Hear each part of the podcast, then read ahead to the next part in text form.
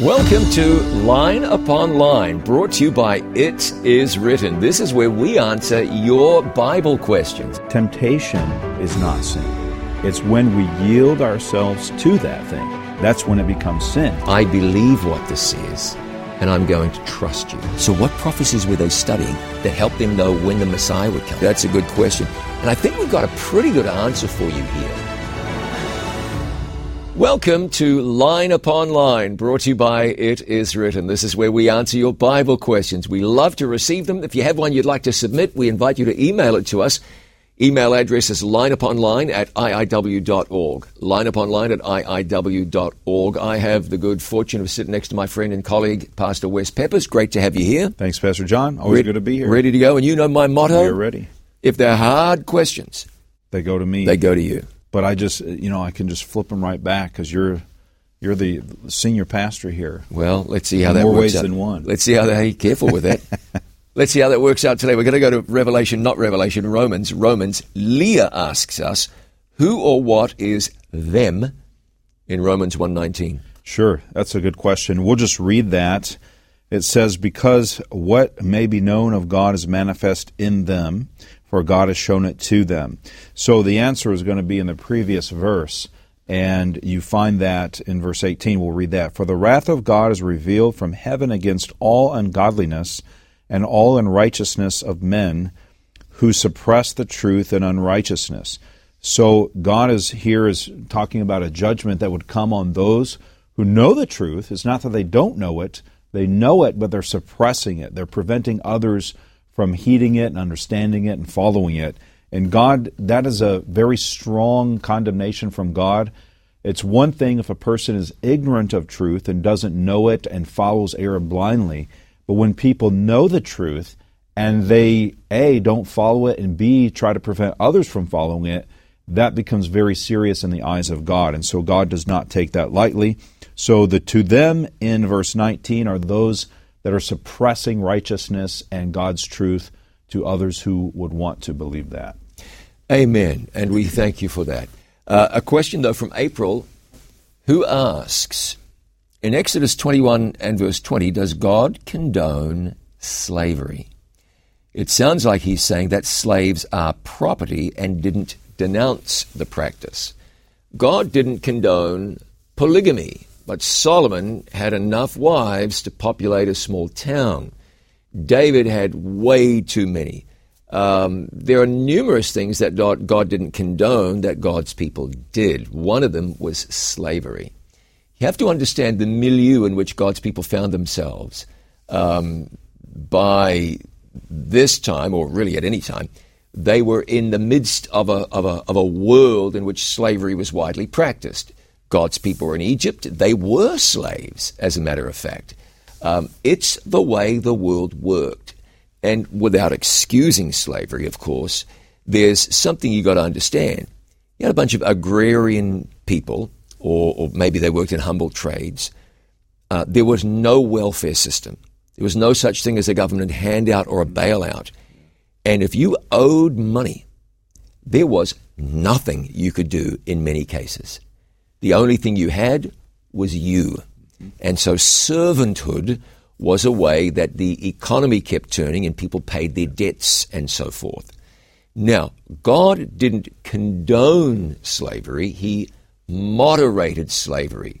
The verse that you mentioned here a moment ago uh, in Exodus chapter 21 and verse 20 if a man smite his servant, his slave, or his maid with a rod and he die under his hand, he shall be surely punished.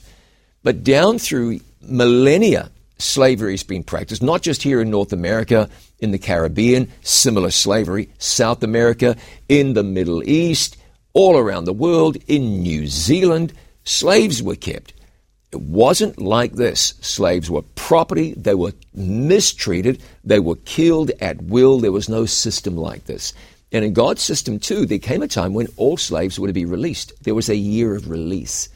So it was a different sort of a system. Yes, it was slavery, but I don't think that you need to think it's the same as the slavery that took place in the deep south in the United States or in some Caribbean islands or in Brazil. Brazil had slavery long after the mm-hmm. United States, as a matter of fact. yeah. It was it was different. I'm not saying it was okay, I'm saying it was different. God didn't condone it, but God had to work with a group of people who were affected by this practice and who had absorbed it into their own uh, society. Yeah. He moderated it. Yeah. There we go. Yeah, I would add to that that you know Jesus speaking of adultery in the Gospels said from because of the hardness of your hearts yes. he permitted divorce. But he says but from the beginning it was not so. And the same was true about slavery. God of course would have never condoned that or or set that up or propagated that in the beginning. But culturally, humans, as we've learned, go astray and they do their own thing, even they when they know what is right. And so, what you find actually, I, I've studied this, is very interesting. In the Old Testament, you actually find that the people were going to do it regardless of what God said. It was a cultural thing. But God, as you said, moderated, but He actually was giving slave rights. That's right. He was actually the one that was propagating human rights. The same thing with women who were unfairly divorced. He set up laws and statutes for them so that they could be fairly treated even when the hardness of the hearts of the people were going to do what they did anyway. So God was actually one of the first um, right givers to those types of people when humanity shunned them and looked down upon them. Another thing God did Israel said, We want a king. Mm-hmm. Samuel said, Oh, you don't want a king. This is what a king will do. You don't want that. They said, We want a king. God said, Samuel, no, no, they haven't rejected you, they've rejected me. This is the God who's been rejected. He says, give them a king. So God will allow us sometimes to do regrettable yes. and unfortunate things. We haven't learned by doing it right. Sometimes if we do it wrong, then we will learn the sovereignty of God and our complete dependence upon Him. So there are many so, things that God allowed that He didn't design, didn't sanction, but He was working with a hard hearted people. That's right. Lara asks us, I think, a good question. God says, My thoughts and ways are not yours. So then, how are we to reason with him and talk to him? He says, Come now, let us reason together. How? He said that in um, Isaiah chapter 1. No, our thoughts are not God's thoughts. God's ways are higher than our ways. So we talk to God by getting on his plan. We can talk with him, may not understand God's ways because of the smallness of our intellect or understanding, but we come to God and we say, okay, help me to understand what you're getting at here. Let me hear from you. Here's my understanding, molded according to your perfect will. That dialogue is a good dialogue to have. Yeah, and as we do that, God wants to bring us in harmony with His thoughts. So He will reveal His thoughts to us. He may not reveal everything, of course, because He's God and we're not, but He's going to draw us into His way of thinking. He's going to shape our minds and shape our hearts with His principles and His truths, and that's very, very powerful. So when God makes that statement, He's not saying that this is a statement of separation from me and we're going to stay separated because of this. No, He's helping us realize that our thoughts are often wrong and He wants to bring us into the right way of thinking, so He invites us and draws us through His Spirit. So that's very, very powerful. Alexander asks us a question. If I sin a known sin, not every day, but I go back to it and ask forgiveness, Am I forgiven? And am I sinning against the Holy Spirit? So I, I got to try to reword this question. Sure. If I do something with some frequency and I know it's wrong, but I keep doing it, but then I go back to it and then I ask for forgiveness, am I forgiven? Listen, I'll give you a Bible verse for that. 1 John 1, verse 9. If we confess our sins, he is faithful and just to forgive us our sins and to cleanse us of all unrighteousness. What we cannot discern here, Alexander, is your heart. Are you saying, oh, I have a sin and I just love to do it and I just want to do it and I'm not going to stop? Or are you saying, there's a sin and man, I find myself falling. It trips me. I, I, I even I go back to it even when I know I shouldn't. That would be the human experience. Lots, every Christian does that. There's a sin and then it's repeated because you don't always get the victory over everything immediately. Some things will come back to haunt you. Are you sinning against the Holy Spirit? Maybe. What you are doing is you're hurting God, you're sinning against God. Are you committing the unpardonable sin? I mean, no. You're asking a question about this, it's concerning you. But if you keep on dabbling with this and you don't respond and repent and turn to God when God calls you to, yeah, that's a horse of a different color. So, Wes, I think it's really important to, for, for people to understand. I'm not trying to excuse sin, mm-hmm. but yes. the fact of the matter is, we grow. That's right. And we learn. That's right. And we, we stumble and, and then stumble again and then and then stumble again. And let's say there's that person who's practicing sin X, we just call it sin X, and they become convicted that it's not the will of God, they want to change. Some sin gets deeply rooted in your life. It can. And it's just not that easy to flip a switch. Mm-hmm. It's just not that easy. So we need to understand how growth works and how God works with growth. Peter wrote that the long suffering of our God is salvation. God's patience works salvation in our lives. Yeah, that's right. And, you know, sometimes we can often, if you were to ask somebody else, uh, if you're, or, or if somebody were to ask you, would God be patient with a person who's doing X, Y, and Z, even if they're struggling through it? Would He still forgive them? They would say, Yes, of course He would, because God is patient, He's loving and kind. But then when it comes to ourselves, we often think that God is not as patient and as kind as He would be with the person next to us. And the reality is that those are the devil's ideas. He's beating us up, He's trying to discourage us, He's trying to get us to turn away from God, thinking that there's no hope. But there is hope, and God is willing. If we come to Him with a sincere heart, I mean, you look at examples in the Bible, people had to come to God many times. And I think of a great book where the author says, We may have to come many times and weep at the feet of Jesus, but He's compassionate and kind. Just like a baby, when my children were trying to learn how to walk, they fell hundreds and hundreds of times. Not once did I ever push them down and say, Ah, just stay down there, you're never going to walk. No, I always helped them back up, knock the dust off their, their pants, give them a little spat on the butt, and send them on their way to try again. And that's what God does with us. And we have to remember that if we're focusing on, oh, well, I'm never going to get this, we're focusing on ourselves. And God says, I want you to look to me. I'm your strength. I'm the one that's going to help you. I'm the one that's going to give you victory. So look to Him. Stop looking on your own strength, and God will help you. Amen. Nancy asks a really good question, and we're going to answer it in about 60 seconds. Uh, why did Jesus die for us? Well, Paul wrote to the Corinthians and he said, Christ died for our sins. Adam and Eve were created perfect. Sin came. That sin separated them from God. God could have just said, oh, don't worry about it, but sin causes death, and there's a penalty for sin. Uh, they had to experience that, otherwise, God would have been setting aside his law. Jesus said, Don't set aside the law. But don't have them die, let me die. That's the eternal death. I'll die for them. So Jesus died for our sins. We sinned. That the, the wages of sin is death. And I'm fascinated the word wages is used. Yes. He didn't say the punishment or the yes. penalty, the yes. wages. Sin earns you death. That's right. Jesus said, I'll take that. The other thing is this God so loved the world. The death of Jesus on the cross was not only a demonstration of the great pain that sin has called, caused the heart of God, it's a demonstration to us of the love of God. Who would do that?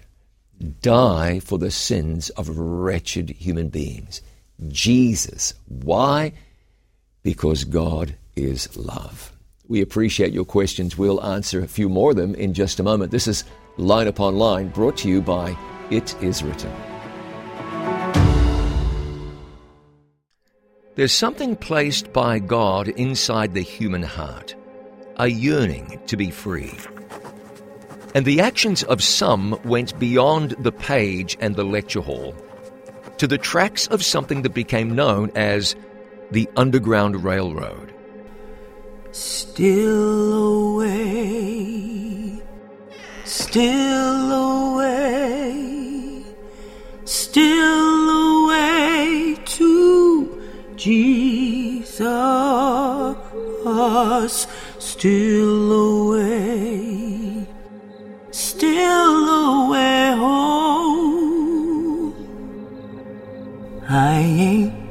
got long to stay here.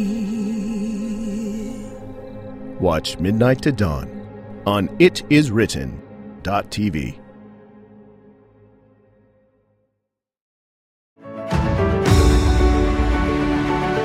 Welcome back to Line Upon Line, brought to you by It Is Written. We love to answer your Bible questions. If you have one, or two, or ten that you'd like us to answer, would you get in touch with us here by email, lineuponline at iiw.org. Line Upon Line at iiw.org. Here's a question for you. Sure. It comes from April. She writes in Revelation 19:10, "What does it mean when it says the spirit of prophecy?" Oh, that's a great question. It's a big question. And uh, I'm going to look at another verse that kind of couples with that. It comes from Revelation chapter 12 and verse 17. Now, if you study this through, if you understand this, you realize that Revelation 12 is a timeline of God's church from its the New Testament church from the birth of Jesus all the way down to the very last days. And at the end of the chapter, in verse 17, you find the church standing at the end of time, facing all the challenges uh, like Mark of the Beast and other things in Revelation 13. But here's what it says And the dragon was enraged with the woman, and he went to make war with the rest of her offspring, who keep the commandments of God and have the testimony of Jesus Christ. And so this is a description of God's people in the last days keeping the Ten Commandments and having the testimony of Jesus. Now, we see what the, the testimony of Jesus is obviously something we want to have. Amen. But what is it? Revelation 19:10 says it is the spirit of prophecy. And that is very simply the gift of prophecy given to God's church at the end of time to guide it through the dark times of the last days. And so the gift of prophecy we see very prevalent in the New Testament church and the book of Acts, and then it tends to kind of disappear for the longest time. But the prophecy in Revelation tells us in chapter 19 that that gift would be restored to God's church in the last days. It's an important spiritual gift to guide the church in dark times. So the spirit of prophecy is nothing but the gift of prophecy given to God's people. Well said. Ron asks us, Ron asks us, Christianity offers people a hope of eternal life, but if one does not care about eternal life, what happens then? One dies, then becomes dried up bones, then eventually burned to ashes and gone forever. What can be done for those who really do not care once one's life ends on this earth? Mm. Yeah, what okay, what do you do about what do you do for people who don't care? You pray for them mm-hmm. And you demonstrate Christianity and you give them opportunities to encounter Christ, and you may share with them on one way or another. And if you have an atheist neighbor, you might want to give your atheist neighbor a, a Bible commentary series, or or maybe a loaf of bread instead, uh, a kind deed, uh, help the atheist neighbor fix her or his car, and so forth. Yes. You want to serve people as Jesus did. What did Jesus do for those who didn't care? He loved them and he served them. Some people just don't really seem to care, but God can win those people. Yeah, that's right. And you know, this question is kind of framed at the end of their life. It's as if they didn't have any opportunity or chance while they were alive. A really good point. That, but God is really working in their life, even long before they die. Even for the hardcore atheists, God is bringing circumstances into their life. He's bringing people into their life to give them opportunity to believe. And likely, if they have died not believing that, it's not because they haven't had opportunities or chances but God gives us a million opportunities in this life, and every single day that we take a breath is an opportunity. So we'll find at the end of time, in, the, in that final judgment that's spoken of in Revelation chapter 20, that when God reveals to the people who are lost why they're lost, they will see all those opportunities. And everyone in the universe will agree that everyone had an opportunity to accept Him but that, that the fact that they didn't isn't because oh if they'd have just had one more chance. No it's because in their own heart they secured that decision. You know what i believe? I believe there are not that many true atheists. Mm-hmm. I, here's, here, I would agree with here's that. why here's why i say that.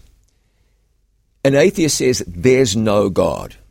There's no god. My question for that atheist is how do you know? Right. Many atheists are atheists because well i don't like christians and I heard what the, that Christian person said about that, and I don't want to identify with that. That's la- that's lazyism, not atheism. An atheist is somebody who said, "Listen, I've looked at the evidence and I've, I've read the stories, and I just reject that." You got to respect that. Sure. You know, honesty. If if someone says, "I just can't get my head around that," Sure. Now, typically your experience comes into it. I had some lousy Christian neighbors and a guy at the church disrespected me and so on. Yeah, that's part of it. That'll add to that. But you can't tell me you're an atheist if you're like, oh, I don't know. Christians don't drink. Oh, I wouldn't want that. Christians don't believe in sex outside marriage and don't smoke pot. Well, why would I want to be one of them? That's just that's just selfishness, man. That's not atheism. That's just lazyism. And the one that really intrigues me is agnostics. A lot of young people say, I'm agnostic. Well, an agnostic is somebody who says, I just can't know. Yeah. So you can know that a cell phone works. Mm-hmm. You can know uh, advanced mathematics because you've been to university. You can know all kinds of deep stuff, but you can't know if there's a God. Did you see a sunrise ever? Did you hear a baby laugh? Did you watch a puppy? Did you see a tree grow? Did you ever think about how conception works? You ever think about that? Oh, yeah, I've, I've really thought that through, but man, I don't know if there can be a God. Did you read the Bible? Did you read the prophecies, the time prophecies, the prophecies in Daniel chapter 2, and see how incredibly it fits together? If you, there's something seriously amiss. If you can live in the West, in the West, no, even in the East, anywhere, Anywhere. look up in the heavens and go, no, I don't know. Could there, could there be a God? I don't know. Maybe it'll happen on its own. I think a lot of it's a cop out. Yeah, it is. It really is. And there is more than enough evidence that we have from Bible prophecy, from science, confirming ancient Bible practices as scientifically con- true and helpful to our society. There's so much evidence, biblical archaeology, Yeah. that a person can not have to hang their faith on just this blindness. Oh, yeah. But that there are solid facts that we have today that give us the evidence. And, you know, I think of the uh, question that Jesus asked, you know, will, will you also believe? Uh, he asked that to Mary, will you believe? What will you do with the evidence of Jesus? Because it's there, it's always staring us in Oh, the face. How are we going to respond to that? And being a former atheist myself, you know, I came to the conclusion of that hardcore evidence, and I said, there's no denying this. It is obviously clear that there has to be a God, that the Bible is true, and so what am I going to do with that? And when you when you see that combined with the love of God that is portrayed in the Bible for you individually as a person, you, it's hard to resist it. It's Yeah. very hard. Yeah, I, I don't want anyone to think I'm, ag- I'm against atheism. I'm Not all for all. it. I'm all for it. If you if you want it, knock You have the yourself freedom out. to do that. Yeah, but but my my my my deeply held conviction is that a lot of atheists aren't. Just say they are. Mm-hmm. They've just never really thought it through. There's some difficulty in the life for many of them. Yeah. It was for me. Yeah, yeah. Some challenges going on, or they're just too lazy, or they just love sin. Yeah. Yeah, To- I don't mind let- saying let it. me add this: that to know for sure that God doesn't exist means you would have to know everything there is to know in the universe, Sure. and you can't do that because you could know 99 percent, and God could be in the one percent you don't know. That's right. Likewise, I could know only one percent or considerably less of all there is to know in the universe, and I could still know that God exists because He's revealed Himself to me. And He's done so in this world. You just take a look around, you look at the beauty of flowers and plants and animals and the complexity of life. There's not a chance that it could come about by chance. Valerie asks us if no one is in hell at this time, then what about Korah, Dathan, and Abiram and their families in Numbers 16, 24 through 34? You know, we could I, I could read that, but I'm not going to, and here's why. Because they were just swallowed up. The ground opened up and swallowed them. No different than being buried. Yeah, they, they didn't go to hell. Right. They were in the grave. You know, sometimes in the Bible the word hell is used and it means the grave. Mm-hmm. But Korah, Dathan, and Abiram rebelled against God in a very obnoxious way, and God demonstrated his godness and the folly of their actions. The ground opened up and swallowed them. They're um, still under the ground somewhere in the Middle East. Cynthia asks us, it says in Revelation 12, the wicked will be tormented day and night forever and ever. Ashes cannot be tormented. They have to be alive to know they are being tormented. Let's stop there because there's a part two, but let's go on with that. Revelation 20 and verse 10. They're being tormented day and night forever and ever. What about it? Because it Yeah. says it. It says it straight up. Well, the Bible uses the word forever not always to describe forever, but an event that will happen for a certain amount of time. In fact, more than 50 times in the Bible, the word forever is used for an event that's already ended. Yep. And, uh, you know, just to give an example, that uh, Hannah took her son um, Samuel. Samuel up to the temple and said that he'll be dedicated there forever. Well, he wasn't there forever, he was there for the rest of his life.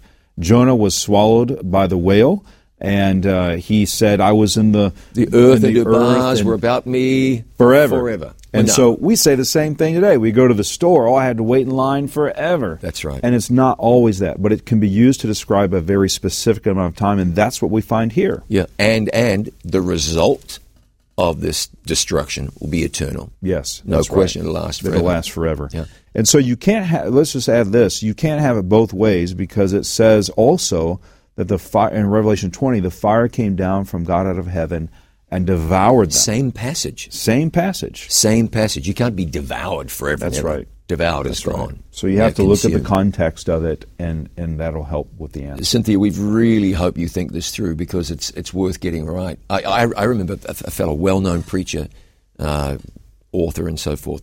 He investigated hell when another well-known preacher came out and said, "I don't think there's a hell," or they didn't like that. Sure. So this guy writes a book, and his conclusion is, I don't know why God would want to burn people forever, forever and ever, but if he wants to, that's his business. Mm-hmm. Well, the good news is, he doesn't want to. Doesn't. What would God get out of burning people forever and ever? That's a nasty thought. Goes on here, as Cynthia asked the second part of the question. What about the rich man and Lazarus asking to dip his finger in water and give relief and to warn his brothers? That's in Luke chapter 16. Luke sixteen. What sayest thou, briefly now, because we don't have time, Yeah, sure enough. about the rich man and Lazarus? Well, if you look at the way that Jesus starts the parable, uh, or starts the story here, he says there was a certain rich man in verse 19. Now, if you look at the at the previous stories that Jesus tells, he starts many of them the same way. There was a certain rich man, and each time he starts it that way, he's telling a parable. That's right. Which is a story that illustrates a point. Now, if you look at just the the description of the story, that um, he says uh, that Lazarus was carried to Abraham's bosom.